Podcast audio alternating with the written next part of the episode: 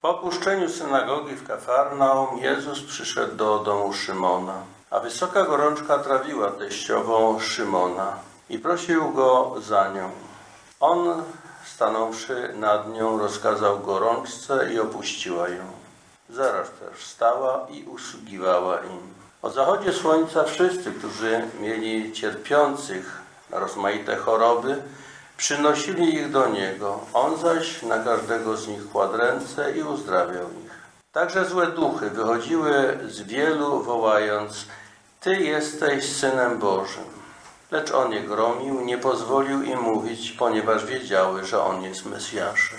Z nastaniem dnia wyszedł i udał się na miejsce pustynne, a tłumy szukały go i przyszły aż do niego. Chciały go zatrzymać, żeby nie odchodził od nich. Lecz on rzekł do nich. Także innym miastom muszę głosić dobrą nowinę o Królestwie Bożym, bo na to zostałem posłany. I głosił słowo w synagogach Judei. Jezus przychodzi, okazuje swoją moc. Wczoraj czytaliśmy o tym, jak uzdrowił człowieka opętanego w Kafarnaum, w synagodze, co zdumiało innych. Zły duch od razu rozpoznał w nim Syna Bożego. I podobnie dzisiaj złe duchy wychodziły z wielu, wołając: Ty jesteś Syn Boży. Ale tym złym duchom ta wiedza o tym, że Jezus rzeczywiście jest Synem Bożym, niczego nie dawała, nie prowadziła ich do zbawienia.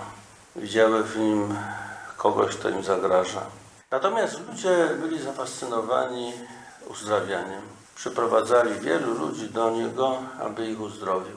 Ale właściwie na tym się jakby kończyła ich ciekawość Jezusa.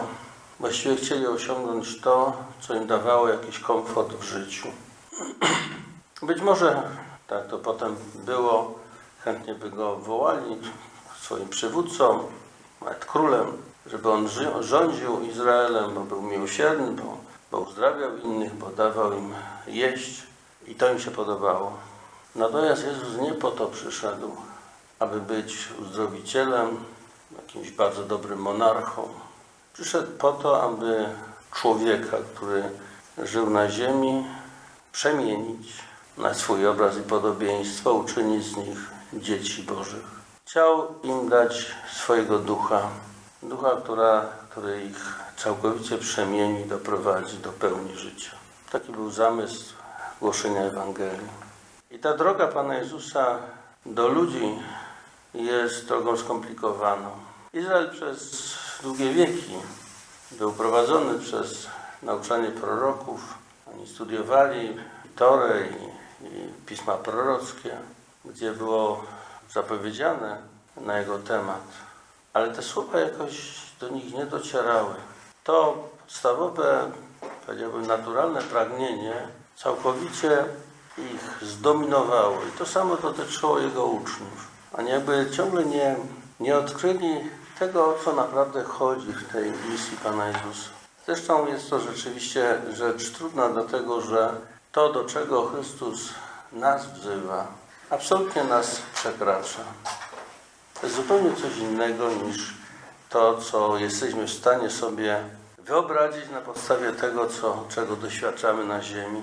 A nasza wyobraźnia no, nie może być dalej sięgająca niż to, na czym się opiera.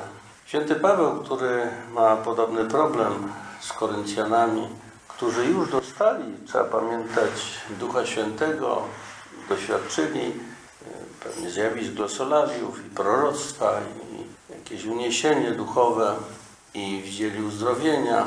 Cały czas jednak to wszystko jakby ich trochę uskrzydlało w tym życiu doczesnym, ale cały czas to ciążenie do tego, co znają, do tego, co, co mają, jest ogromne.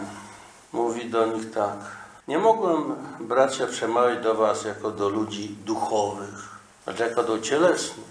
Duchowych to znaczy takich, którzy rzeczywiście idą w sposób wolny, uwolniony od tego, co tutaj na świecie, idą prostą drogą do Boga ale do cielesnych, czyli do takich, którzy są mocno tutaj y, zdominowani przez to, co jest na świecie. Mleka wam dawałem, a nie porkam stały. Cały czas widzi w tych swoich uczniach y, no, niedojrzałość, dziecięcą niedojrzałość. Ciągle przecież jeszcze jesteście cieleśni. Okazuje się, że ta cielesność nie, nie jest problemem takim, że człowiek to wybiera świadomie jako swoją filozofię życia, ale ona jest bardzo mocno zakorzeniona w nas, w naszych podstawowych skłonnościach, tendencjach, a można ją rozpoznać po tym, po owocach, po tym, co się z ciała rodzi. Złość, zapalczywość, zawiść, zazdrość, złorzeczenie, kłótnie i tak dalej, jak to święty Paweł potem w liście do Galatów pisze. A tutaj mówi tak, skoro jeden mówi, ja jestem Pawła, a drugi jestem Apolosa, to czyż nie postępujecie tylko po ludzku? Właśnie to takie wynoszenie się nad innych, ja jestem lepszy, bo jestem Pawła, a inny, że jest Apolosa, rozróżnianie się, konkurowanie, to wszystko jest próżna chwała, która działa w nich, a ona świadczy o tym, jak, jest, jak w dużym stopniu są ciągle cieleśni. Tutaj myślę, że u nas cały czas ten problem występuje. Niezależnie od tego, że my się mienimy być chrześcijanami, jednak ciągle jakieś tam złości, jakieś nieporozumienie, jakieś kłótnie, jakieś przepychanki, jakieś no, plotki, które się szerzą, świadczą o tym, że bardzo jesteśmy cieleśni. Znaczy, ciągle nie rozumiemy od tego, o co naprawdę chodzi. Otóż nic nie znaczy ten, który sieje, ani ten, który podlewa, tylko ten, który daje wzrost Bóg. Tylko wtedy, kiedy jesteśmy rzeczywiście wszyscy ukierunkowani na Boga, tylko wtedy mogą zejść zupełnie na dalszy plan wszelkie konkurencje, jakieś porównywania się i tak dalej, przestaną mieć jakiekolwiek znaczenie. Jeżeli Bóg będzie rzeczywiście celem, to będziemy szukać tego, co nas wszystkich do tego Boga prowadzi. Natomiast cała praca apostolska, cała praca duszpasterska jest tylko pracą kogoś, kto jest pomocnikiem Boga.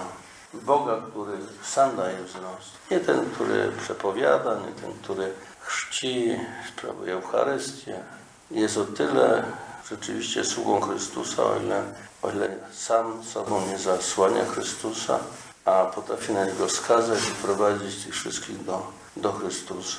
To jest nieustanna praca, dlatego że to, co jest, to, co święty Paweł nazywa ciałem, czyli ta skłonność do, do porównywania się, do tutaj zwracania uwagi, a co inni powiedzą, a co uważają, a, a jacy oni są, a jacy my jesteśmy, kto jest lepszy, kto jest gorszy. To wszystko jest związane z tą doczesnością. W momencie śmierci to wszystko przestanie mieć jakiekolwiek znaczenie. Pozostaje tylko jedno. To nasze czyste spotkanie z Bogiem. I wtedy będziemy rozliczani nie z tej konkurencji, czy byliśmy lepsi, czy gorsi, tylko czy okazaliśmy się braćmi dla innych. Czyśmy okazali im miłosierdzie, czy żyliśmy zgodnie z Duchem Chrystusa, czy pracowaliśmy dla tego wspólnego dążenia do jedynego Ojca.